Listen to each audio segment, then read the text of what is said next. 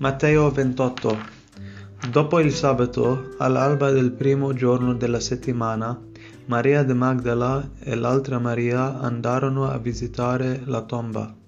Ed ecco, vi fu un gran terremoto. Un angelo del Signore, infatti, sceso dal cielo, si avvicinò, rotolò la pietra e si pose a sedere su di essa.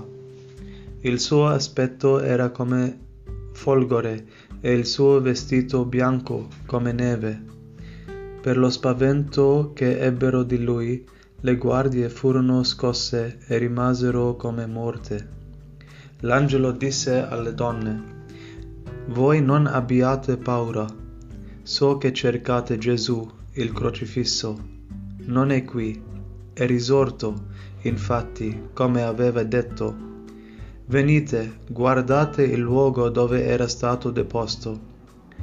Presto andate a dire ai suoi discepoli, è risorto dai morti, ed ecco, vi precede in Galilea, là lo vedrete. Ecco, io ve l'ho detto. Abbandonato in fretta il sepolcro con timore e gioia grande, le donne corsero a dare l'annuncio ai suoi discepoli. Ed ecco, Gesù venne loro incontro e disse, Salute a voi. Ed esse si avvicinarono, li abbracciarono i, i, i piedi e lo adorarono. Allora Gesù disse loro, Non temete, andate ad annunciare ai miei fratelli che vadano in Galilea, là mi vedranno. Mentre esse erano in cammino, ecco alcune guardie giunsero in città e annunciarono ai capi dei sacerdoti tutto quanto era accaduto. Questi allora si riunirono con gli anziani e dopo essersi consultati diedero una buona somma di denaro ai soldati, dicendo Dite così, i suoi discepoli sono venuti di notte e l'hanno rubato mentre noi dormivamo. E se mai la cosa venisse all'orecchio del governatore, noi persuaderemo e vi libereremo da ogni preoccupazione. Quelli presero il denaro e fecero secondo le istruzioni ricevute. Così questo racconto si è divulgato fra i giudei fino ad oggi. Gli undici discepoli intanto andarono in Galilea sul monte che Gesù aveva loro indicato. Quando lo videro si prostrarono, essi però dubitarono. Gesù si avvicinò e disse loro, a me è stato dato ogni potere in cielo e sulla terra. Andate dunque e fate discepoli tutti i popoli, battezzandoli nel nome del Padre e del Figlio e dello Spirito Santo, insegnando loro a osservare tutto ciò che vi ho comandato. Ed ecco, io sono con voi tutti i giorni, fino alla fine del mondo.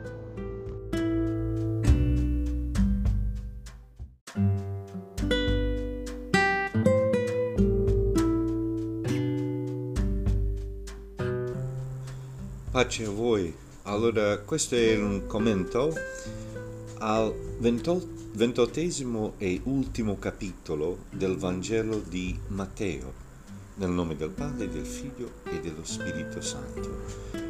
Che lo Spirito Santo viene a nostro aiuto per capire un po' di più, per investigare qualche, qualche dettagli che, sono, che ci interessano per meditare questo, questo brano, questi brani. Allora, la cosa di sé si, si divide in, in, tre praticamente piccoli, tre quattro piccoli scene. Eh? Il primo sono le donne che vanno al sepolcro. Secondo, l'apparizione di Gesù che vede queste donne e li saluta. Poi il complotto dei soldati e dei sommi sacerdoti per negare la verità della risurrezione e poi finalmente l'apparizione di Gesù a tutti i suoi discepoli che vanno a trovarlo nella Galilea. Dal primo, dal primo punto, primo, eh, primi brani, che sono 1 ad 8, vediamo interessanti dettagli. Le donne vengono alla tomba per vedere, solo per vedere la tomba, che, di, dal cui capiamo che non intendevano di, non intendevano di, in, di entrare, perché era chiuso e sigillato, come abbiamo visto nell'ultimo paragrafo. Chiuso e sigillato e anche c'erano le guardie che erano posti là per assicurare che nessuno veniva per togliere il corpo di Gesù, perché avevano paura proprio di questo, che loro prenderanno il corpo e diranno che Gesù è risorto come ha detto, ma non nella verità, hm? ma di, in un modo finto. È molto bello perché Matteo ci dà tutti i dettagli per farci capire che questo non è stato il lavoro di nessun uomo o di nessuna donna. Allora, quando arrivano, c'è un terremoto e un angelo che scende per aprire per aprire la tomba, che rotolò, come dice, la, la pietra davanti alla tomba per farli entrare.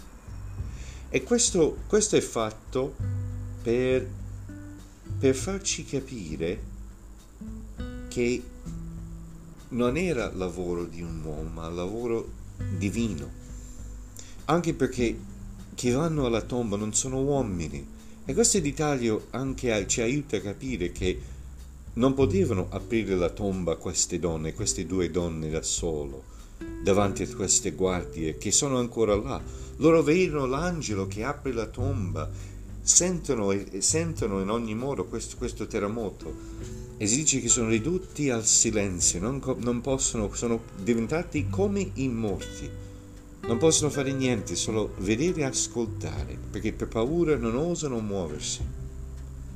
Ma alle donne l'angelo si indirizza la voce, parla a loro di non avere paura perché sono venuto per trovare Gesù e di qua comincia il buon, il buon notizio, cioè non è qua, è risorto, come ha detto.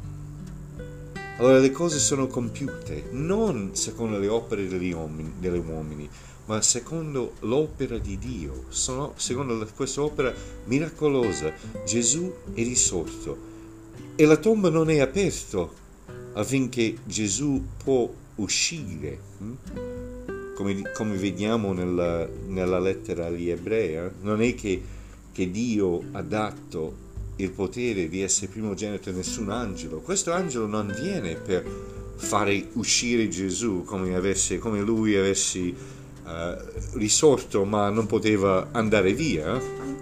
Gesù è già partito dalla tomba, anche quando era sigillato, anche quando era chiusa, senza, senza fare niente traccio, senza rompere niente, miracolosamente Gesù esce dalla tomba senza, senza fare nessun segno, come è stato nato, eh? anche come è stato nato, come è stato nato lasciando integro Maria, anche quando lui esce dalla tomba, esce e lascia tutto integro.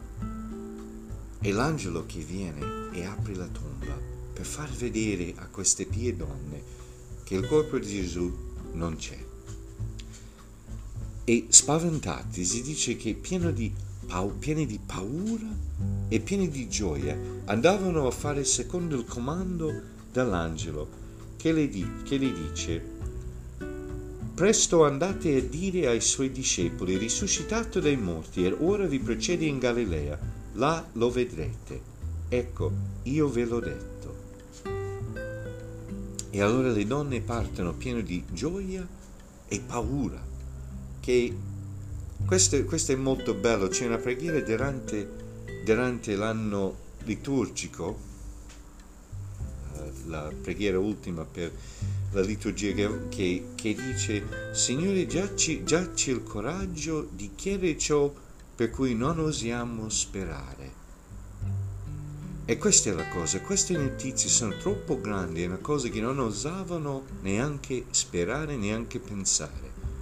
Questa gioia che Gesù è veramente risorto dai morti. Allora partono con fretta. E prima di raggiungere ai discepoli arrivano davanti a loro, davanti a Gesù e Gesù lo saluta dicendo salute a voi. O nel greco, greco kairete li saluta semplicemente, con con un saluto semplice, e loro prendono i piedi e cominciano a adorarlo. E lui lo comanda, come ha detto l'angelo, vai, andate ad annunciare ai miei fratelli che vadano in Galilea e là mi vedranno. Fermiamo un attimo solo per pensare a questa belle, la bellezza di questo, che queste donne, Maria di Magdala e l'altra Maria, che, che non è proprio definito, ma nel dire l'altra Maria non era Maria madre di Gesù, ma probabilmente Maria la madre di Cleopa. Hm? E queste due Marie, queste due donne sono i primi a capire le buone notizie della risurrezione e sono i primi a rinunciare ai uomini, a questi discepoli che non ci sono, la verità di Gesù risorto dai morti, le, le, le nuove buone notizie, nuovo, la nuova opera di Dio che ha tolto il peccato, che ha ridato la vita, che ha ristorato in Gesù Cristo ogni uomo e ogni donna alla vita. È bello perché i padri della Chiesa indicano che in questo punto Matteo vuole fare riferimento a la maledizione di Eva che è totalmente riversata in questo momento, in un modo definitivo, perché adesso Gesù annuncia alle donne le, le buone notizie, i frutti della sua vittoria, e le donne vanno agli uomini per dargli la buona notizia, hm? per riversando la colpa di Eva che ha, ha sentito dal demonio, dalla frutta, l'ho preso, l'ho mangiato e l'ho condiviso. Qua è totalmente l'opposto. Ascoltano Dio, credono il suo messaggio, lo vedono volto a volto e vanno a annunciare questa nuova vita anche agli uomini. Allora, il prossimo intervallo è quel, quella storia che hanno inventato i sommi sacerdoti quando le, le guardie che hanno visto tutto questo avvenimento e sono annunciati, sono andati pure loro, sono loro anche diventati annunciatori di ciò che hanno visto, ciò che hanno sentito. E loro, rifiutando di credere che Gesù è risorto dai morti, inventano una storia più adatta a ciò che pensavano. È molto interessante perché tradizionalmente quando leggiamo questi brani c'è l'idea che loro hanno inventato questa storia in un, mo- questa storia in un modo malizioso, cioè che hanno sentito ciò che hanno detto questi guardie e nonostante che credevano alla loro testimonianza, non volevano seguire la verità, allora hanno inventato una storia per tenere sotto controllo, per negare Gesù.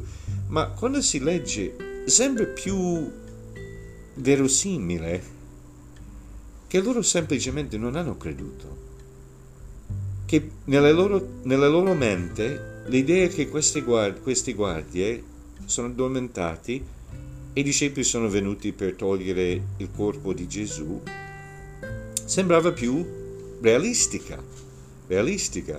E anche nell'ambito in cui studio io, cioè nei studi biblici, è una cosa che si vede spesso, non, non per negare la mia disciplina, a volte scoprono cose bellissime per aiutarci a capire la Sacra Scrittura, ma per esempio tanti quando parlano dei miracoli di Dio nell'Antico Testamento, c'è, c'è un tipo di, di atteggiamento che sempre vuole inventare qualcosa più plausibile, più credibile, più storico, più umano, più um, ma dai, queste cose non succedono mai, deve essere che veramente è successo così, perché è più credibile. Eh?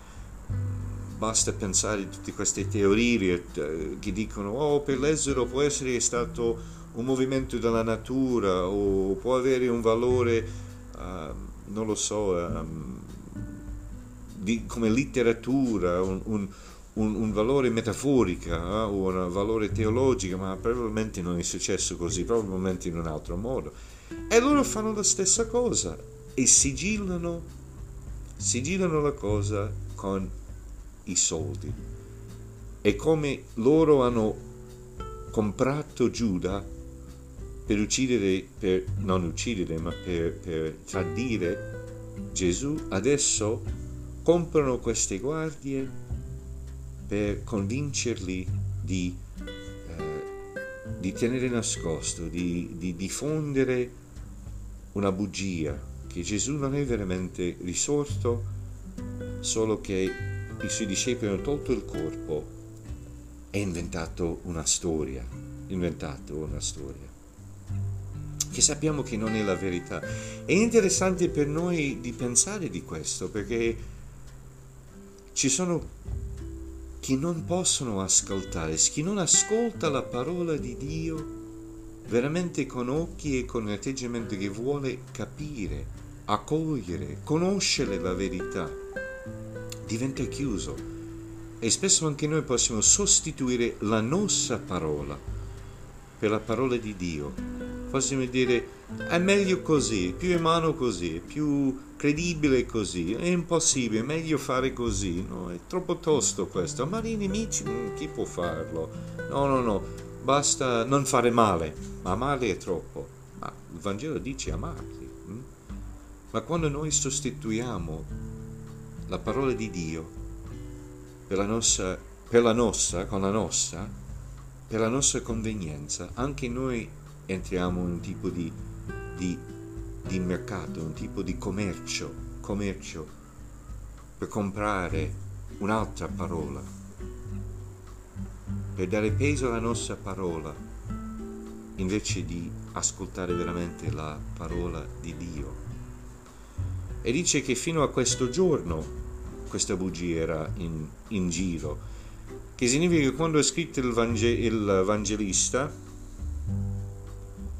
Vangelo di Matteo, quell'idea ancora circolava che il Vangelo non era vero, Gesù non era risorto, è solo che hanno creato un mito.